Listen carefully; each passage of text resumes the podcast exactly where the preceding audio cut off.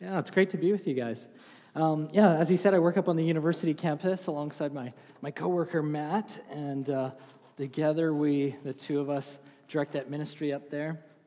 Um, I'm also married.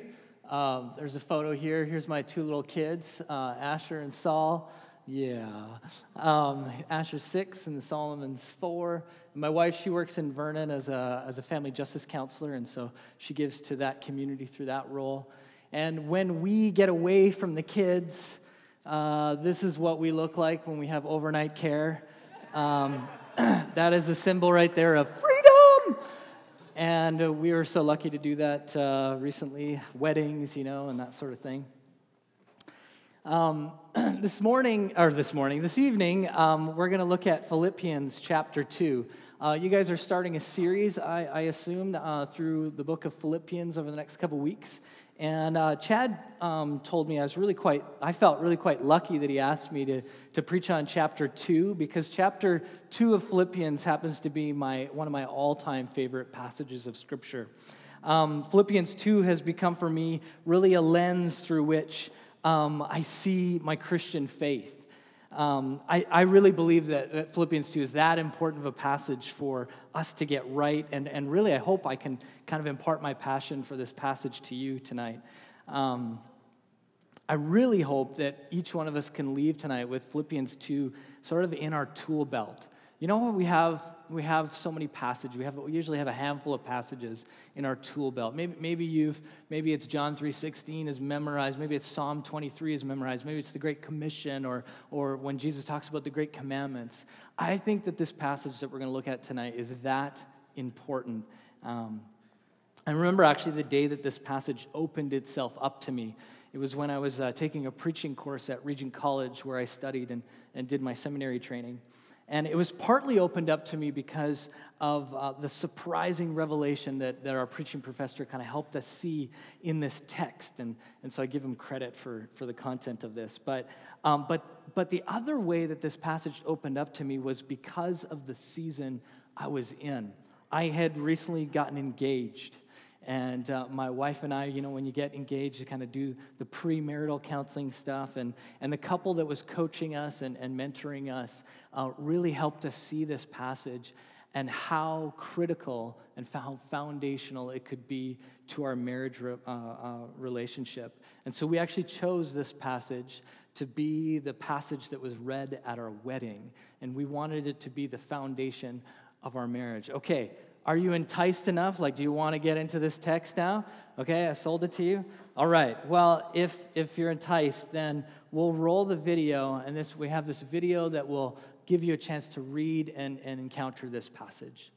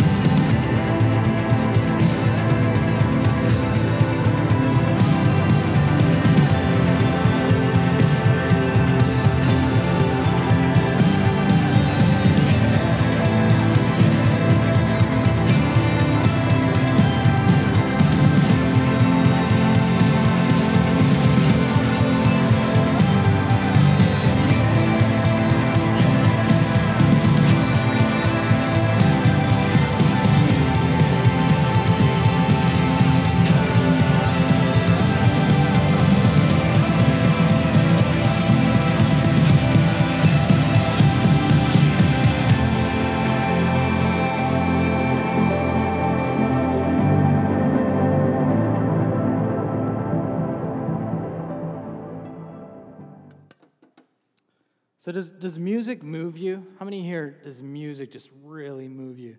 How many here, like, when you hear a song, it can, like, totally change your attitude?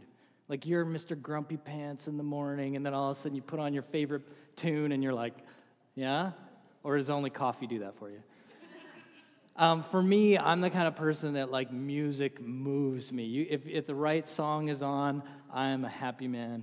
And thankfully, I married a, a, um, a, lady who, who it does the same to her. So we're the kind of couple that, like I was saying, you know, first of all, we're just excited to be at a wedding without our kids is, is the thing we're usually joyful about. But we love to cut a rug, you know what I'm saying? And uh, so we were at this wedding last week, and you know there was that awkward moment where you know the bride and the groom had had their first dance, and then they, and then the bride had danced with her with her uh, uh dad, and and then you know there's that first song, and and the first song is like, is everyone going to get on the dance floor or not? And you can kind of see, see people hesitate. And then there's those like three or four oddballs who are like, let's do it. And they get out there. But then we waited, you know, my wife and I were waiting, we're waiting, and all of a sudden we hear, you know, Justin Timberlake, I, I can't stop that feeling. And ooh, we can't stop that feeling. We just run, we grab our whole table, and we get the party started. That for us, we this is that's music for us just changes our attitude in a moment. And I love how music can do that. Um, the passage that we're looking at today, Philippians chapter um, um, 5 through 11, is, is a hymn. It's an early Christian hymn. Um, because of its rhythmic and poetic style, most New Testament scholars agree that what we have here is an early Christian hymn. So if you've ever wondered, you know, like we have, you know, Christian worship music keeps changing, and if you've ever wondered, like, what, what, what was the worship music like in Paul's church plants? Here we have it. We have an early Christian hymn. Now we don't know if Paul like composed this hymn when he was writing the letter, or if Paul wrote this hymn earlier and then is now including it in the letter, or or maybe this was just a hymn that was known in the in the church of Philippi. Maybe there was a worship leader in Philippi. We don't really know. But what we do know is that this hymn turns everything upside down. I think that this passage summarizes the Christian faith, what's at the very center of a Christian faith. So if we look at verse 5, we find, I think, one of the most profound exhortations in the entire letter. This is why I feel lucky, because like from here on, chapter 3, chapter 4, beyond, right here is the most profound exhortation.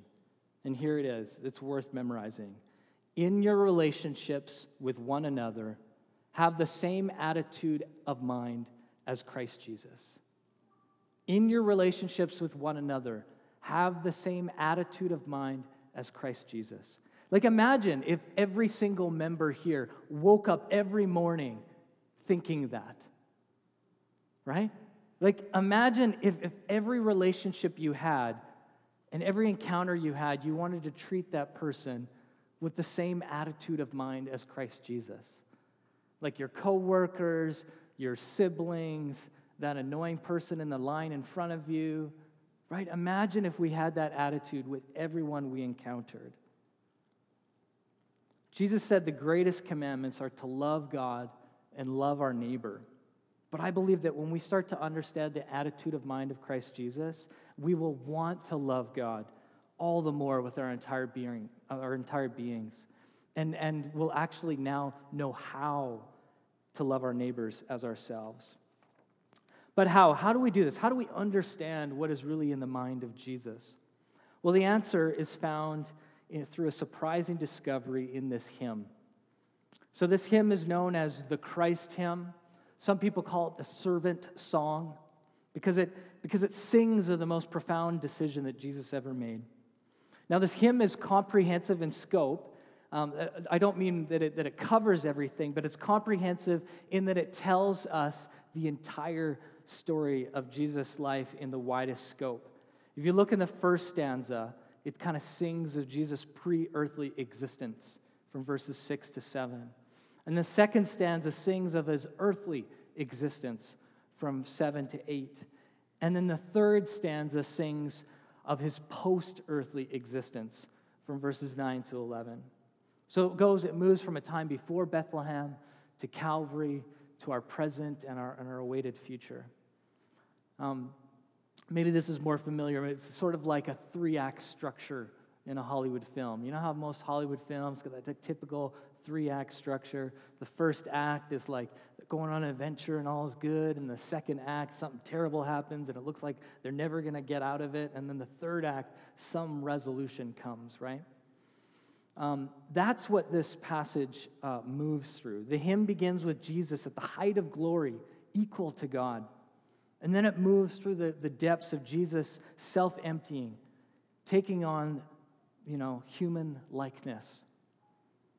And then because he descended all the way, Jesus exalted to the highest place in the universe.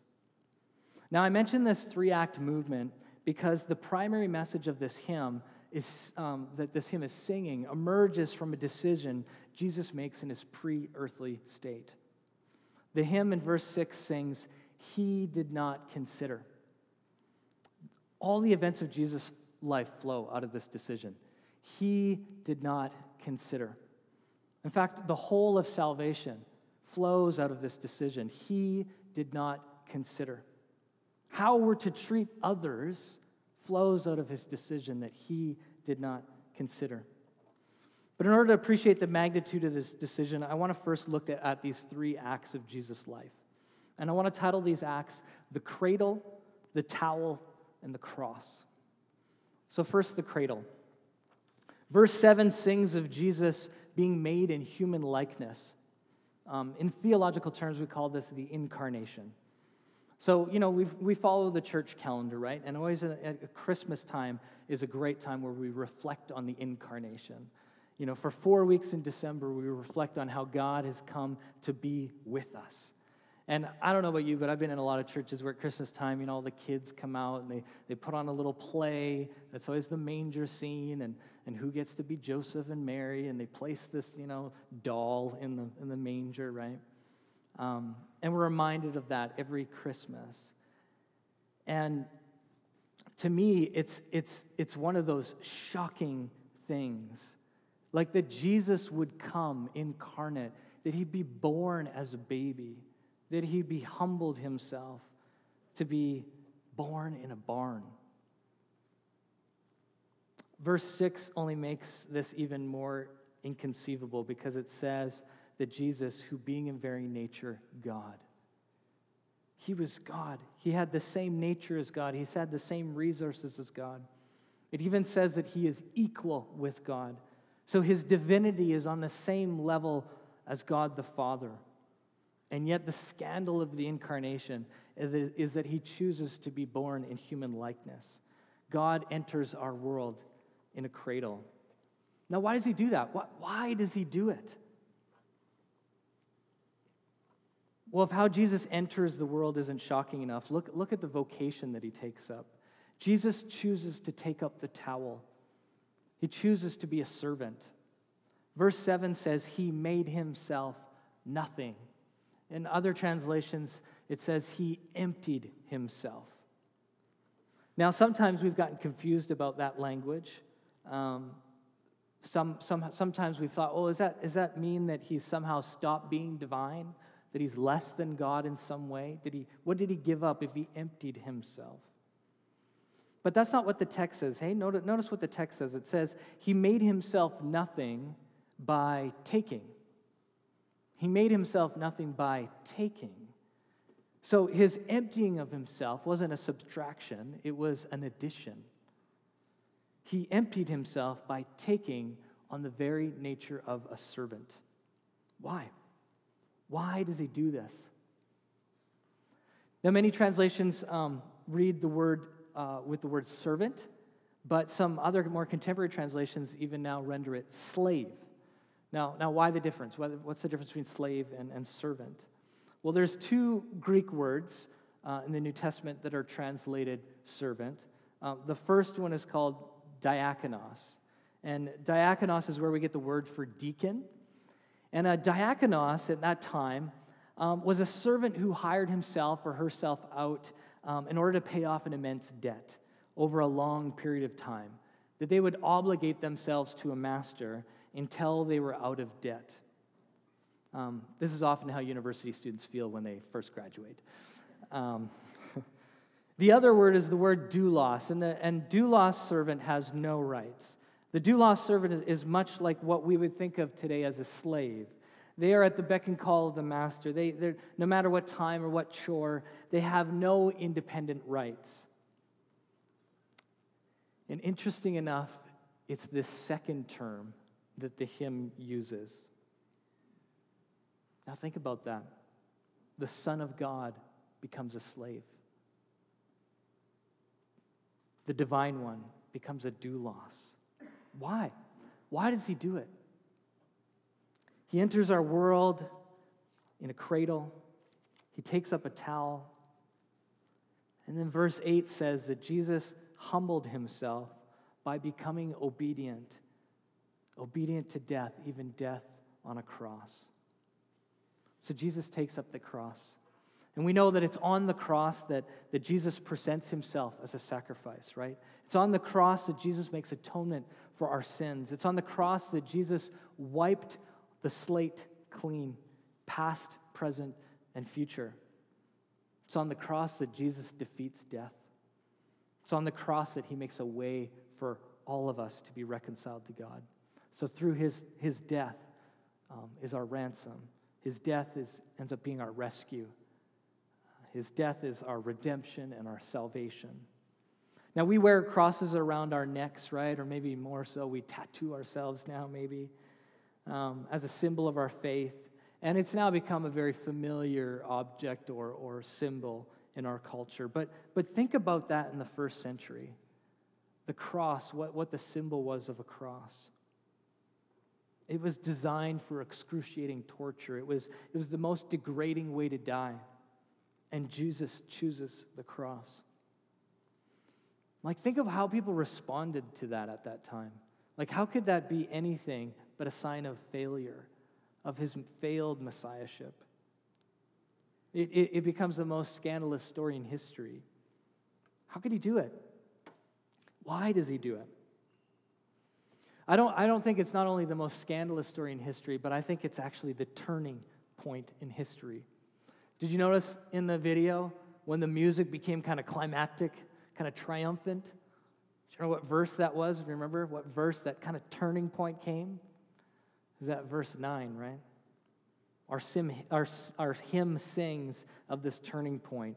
Therefore, God exalted him to the highest place and he gave him the name that is above every name, that at the name of Jesus every knee should bow in heaven and on earth and under the earth, and every tongue acknowledge that Jesus Christ is Lord to the glory of God the Father. But how? How can that, how can that be? How does Jesus go from being on a cross to being exalted? How do we go from verse 8 to verse 9? Well, here's the answer the answer is that it proved that Jesus knew what it meant to be God. Why did Jesus enter our world in a cradle? Why did he take up the towel? Why did he endure the cross? The answer is because he knows what it means to be God. Remember earlier when I said that this message of this, of this hymn emerges from a decision that he makes in his pre earthly state? Like, imagine it like this Imagine that, that Jesus is kind of sitting around thinking about what it means to be God. And he's in his pre earthly state and he's, he's contemplating, he's thinking about it. And he's thinking, what does it mean to be equal with God? The Son of God is contemplating what it means to be equal with God, and he comes to the conclusion that I don't think any of us would come to. I don't think anybody except for God the Father or the Holy Spirit would come to this conclusion. Jesus is thinking, he's considering, what does it mean to be equal with God? And he comes to this conclusion that being equal with God is self emptying.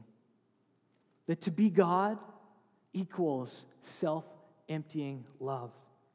That's what verse 6 says, right? Who, being in very, very nature God, did not consider equality with God something to be used to his own advantage, but he made himself a servant. He made himself nothing taking on the very nature of a servant. And that's why he comes in a cradle. That's why he comes as a servant. That's why he comes and endures the cross. So, this passage doesn't actually just teach us about what's at the heart of Jesus. This passage teaches us what's at the heart of our Father God. Like we know, we look at Jesus' life and we know, right? He humbled himself. We see that in his life. He touched lepers, he healed the sick and, and the broken, he, he hung out with the outcast and the sinners. I mean, Jesus endured, endured uh, torture and he was whipped and he was spat at. We can see the outwardness of Jesus taking this on. But he did this, he did this all because that's what it means to be God. So now, when you, you see those scenes at Christmas time, you know, don't be scandalized. You can see that scene, and that brings you joy because you know that that's what, that's what it means to be God. Maybe you've read that passage where Jesus washes his disciples' feet. And, that, and that's a crazy passage. Here's Jesus, the king of the universe, bending down and washing his disciples' feet. But we don't have to be scandalized by that passage because he's showing them what his father is like. You know that passage where um, the centurion is sitting at the foot of the cross? Jesus is dying on the cross. And it's such a curious passage, right? The centurion is watching Jesus, and the passage says he looks up to him, kind of terrified, and exclaims, Surely he was the Son of God. Which I've always looked at that, I'm like, how did he come to that conclusion? Like he's looking at this man dying, and, and how does he come to that conclusion? It's because the centurion gets it. He sees Jesus pouring out self emptying love for all humanity. And that's what this hymn sings. Now, if being God does not mean something to be taken advantage of, but emptying oneself, how can being human mean anything less? I, I think that each and every one of us is created in the image of God. Every person on this planet was created to reflect the character and nature of God, which means we're most fully human when we reflect the character and nature of God. So in Jesus, we discover that being God is best understood in terms of servanthood, Therefore, when, then we are most who we are meant to be when we express that, when we empty our lives for other people like servants. And we kind of know that, right? We kind of know that intrinsically. Like everyone knows, like when we serve someone else, you get this warm feeling, right? You get the sense that we're, you know, the, we're doing good. It's that self emptying love. Um, I've seen my students on the university campus catch on to this truth through a program um, we started called Red Frogs. And so, about three years ago, we started this program on campus. And uh, Red Frogs really started in Sydney, Australia, when a local youth pastor, you know, he was just trying to practice some incarnational presence with among his skateboarding kids when they graduated from high school. Now, in Australia, I don't know how many have been to Australia. Australia, everything, they party hard there, don't they? Uh, in Canada, we have grad night. Australia, they have grad week. So, you know, they all the grads they head down to the beaches, the Gold Coast, and they just rent out all these towers all along the beaches and they just party all week long. And so it didn't take long for Andy to see he see the need and want to serve in it. And so he gathered a bunch of people from his church and he said, "Let's go be a sober presence in the midst of all this partying." And he grabbed some bags of red frogs and these little Australian candies and he started handing them out and making connections and, and just trying to keep people, you know, safe walking people home and, and just doing whatever it took to keep people more safe. When we heard about this, it didn't take us long to figure out the, you know, the application to the university campus. And so we connected with the student union and we said we would provide this. And they, ha- they had started doing these big concerts on campus. Maybe you guys have been to them. And, um, and we just said, well, we'll set up a hydration station. We'll give away water and freezies and donuts and whatever we can get our hands on and just get food into people's bellies. And just, my students just want to love and serve on, on, on their peers. So they allowed us to do that, and, it, and they just realized what a gap and what a need that was. It's actually at the point now where security on the campus requires them to have a harm reduction program um, because, they started, because we started doing this. So red frogs required now. And the common question I get from like leaders in the student union or in administration or in other clubs is they're always wondering that they're like, how do you get so many volunteers out? Because what we do, like when we go to serve, I get as many of our students who want to do it. we, you know, we really need like four or six people behind the table to hand out water and donuts or whatever. But we always show up with like 15 or 20 students. And we just try to be a party and a light in the midst of the party. We try to just, I send students out to just walk around the party and keep people safe. We just want to be extra hands and feet. And so people are always asking us, like, man, how do you get so many volunteers? Like, and, uh, and, I, and then I get to tell them, I get to tell them that for most of our students, you know, they, they, they're part of our Christian club, and for them, they follow a leader who believes that the most important way to lead is by serving. Uh, we follow a leader who actually, what he did was he took a towel and he wiped his followers' feet. And he said, That's how you're to be in this world. And that's like one of my favorite stories is tell people. You know, it's kind of my go to story. Remember, I was telling you about stories in your tool belt? You should have some.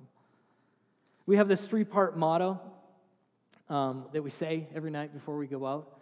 We say, We're going to bring the awesome tonight, we're going to serve our butts off, and we're going to pay attention to the ones. And, uh, and they really live that out. I'm always blown away at how much they, they kind of go above and beyond the call. The pay attention to the ones thing is that I just always tell our students, hey, God's going to have somebody for you tonight. Like we serve with no agenda, we, there's no agenda, we just are loving and serving on people. But I believe that if you do that, God's going to bring people into your life.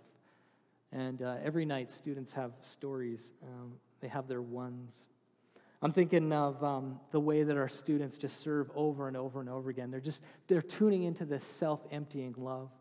Like at the last recess, uh, uh, a guy named Alex and a guy named Tim, they just, they, they wanted to kind of break our record with how many cups they had given out. And so they were just, you know, madly getting cups out there as much as they can. And, and they did. They broke the record. Last, last time we served over 6,000 cups of water at recess to about 3,000 students. Um, I think of a girl named Alyssa who I, I watched her for an hour and a half sit with a girl as she puked her guts out into one of our garbage cans. And she was like holding her hair and keeping it out of her face. And she, she just waited patiently with her until she was ready to go home. you know, she's like, Do you want, you know, are you ready to go? Yeah, I'm ready to go back to dorm. And then we got a couple people and helped her walk back to dorm. I think of, um, I think of Sarah, who her and I, one night, we were, we were walking around. We do this, we'll do walk around the campus and just try to make sure that people are safe. And we saw this girl kind of heading back to her dorm. I don't know if you know the field up there, but she was crossing the field.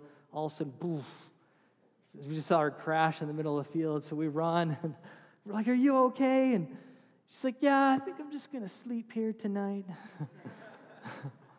we were like, No, sweetie, let's, you know, you're almost at your dorm. Let's help you get, we'll get you there. And you know, as a dad later, I just thought, oh, like, I have boys, but man, if I had a girl, I mean, I think we're reducing potential harm, you know? So I regularly stand in awe of my Red Froggers who are really, really tuning into this. This is what our program is about. It helps our students really tune into this posture of, of self emptying love. They've caught this vision to, to love on and serve their neighbors.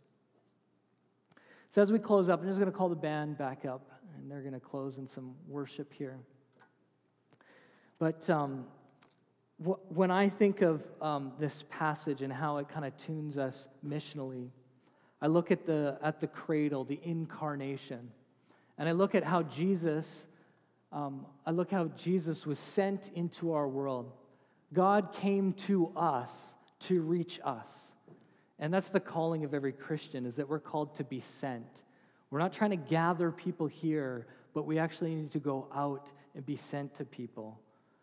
And so I think the question, you know, just a question to kind of challenge you on is, is to whom is God sending you? And I, and I don't mean just as an individual, but I mean collectively, right? I know you guys like hashtag better together, right? How, how, can, how can you be a community together and be on mission together?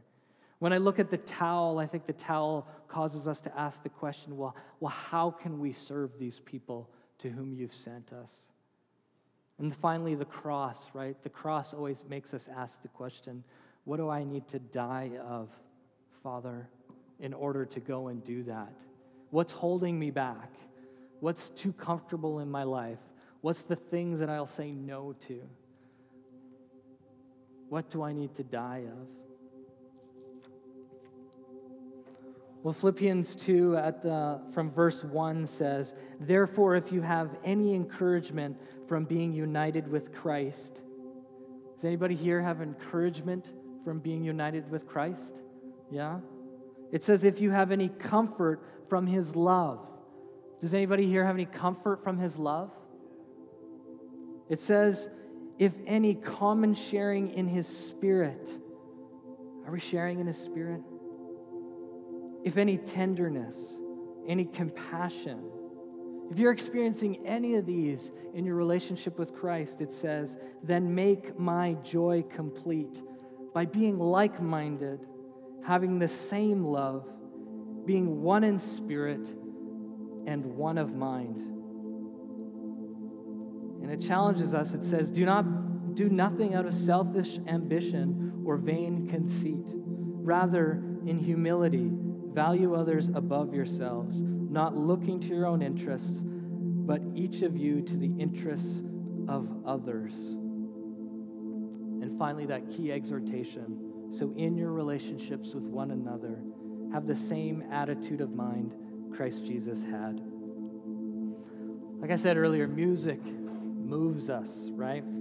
Has the power to change our attitudes. It might even get you to get out of your chair and get dancing. Well, my prayer for this community is that the hymn of Philippians 2 moves you. Put this song in your playlist, okay? May it change your attitude to the attitude of Christ Jesus.